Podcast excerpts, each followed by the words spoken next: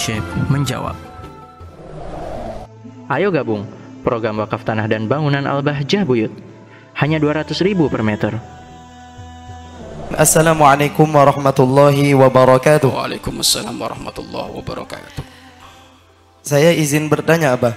Ketika saya menemukan duit di jalan, lalu saya jajanin, bukan diamalin atau diinfakkan. Apakah itu halal atau tidak? Syukran kasiran, terima kasih Abah. Wassalamualaikum warahmatullahi wabarakatuh. Waalaikumsalam warahmatullahi wabarakatuh. Nemu duit di jalan langsung diembat geragas, rakus, tomak. Ya, bukan seperti itu caranya. Kalau nemu duit di jalan itu bukan seperti itu kan ada hukumnya. Barang temuan yang berharga itu boleh dimaksimalkan. Jadi gini, barang temuan itu ada yang berharga, ada yang tidak berharga yang tidak berharga itu kayak mungkin basi segera apa itu. Nah itu boleh dimakan tapi dengan syarat harus harus kalau kalau ada yang mencari dikembali dikembalikan. Tetapi dalam hal ini tidak ada warok. Warok nggak mau makan itu. Karena warok ini derajatnya lebih hebat daripada urusan halal. Ya kan? Karena wa warok. Warok itu yang halal dipilah pilih pilih. Tapi kalau geragas juga nggak ketemu semuanya dianggap ha, halal haram ya halal. Makanya kalau mau duit wow rezeki nomplok. Duitnya siapa rezeki nomplok itu? Oh duitnya orang kok rezeki nomplok? Bukan itu nggak boleh kayak gitu. Lalu bagaimana? Kalau menemukan barang yang berharga ada nilainya duit berharga enggak berharga. Berapa?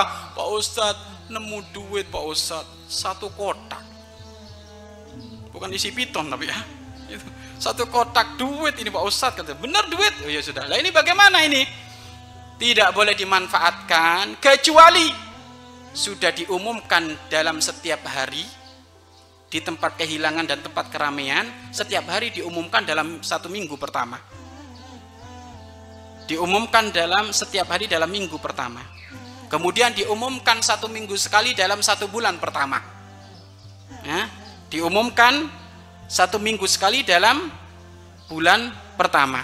Kemudian diumumkan satu bulan sekali dalam satu tahun pertama. Nah, diumumkan satu bulan sekali dalam satu tahun pertama. Kemudian diumumkan satu tahun sekali hingga dua tahun. Kemudian boleh itu dipakai, tapi dengan syarat kalau nanti ada yang mengaku dan terbukti dia memang pemiliknya maka dikembali dikembalikan. Jadi nggak boleh asal-asalan gitu. Nemu emas dompet langsung aja jual. Ya haram itu. Nggak boleh.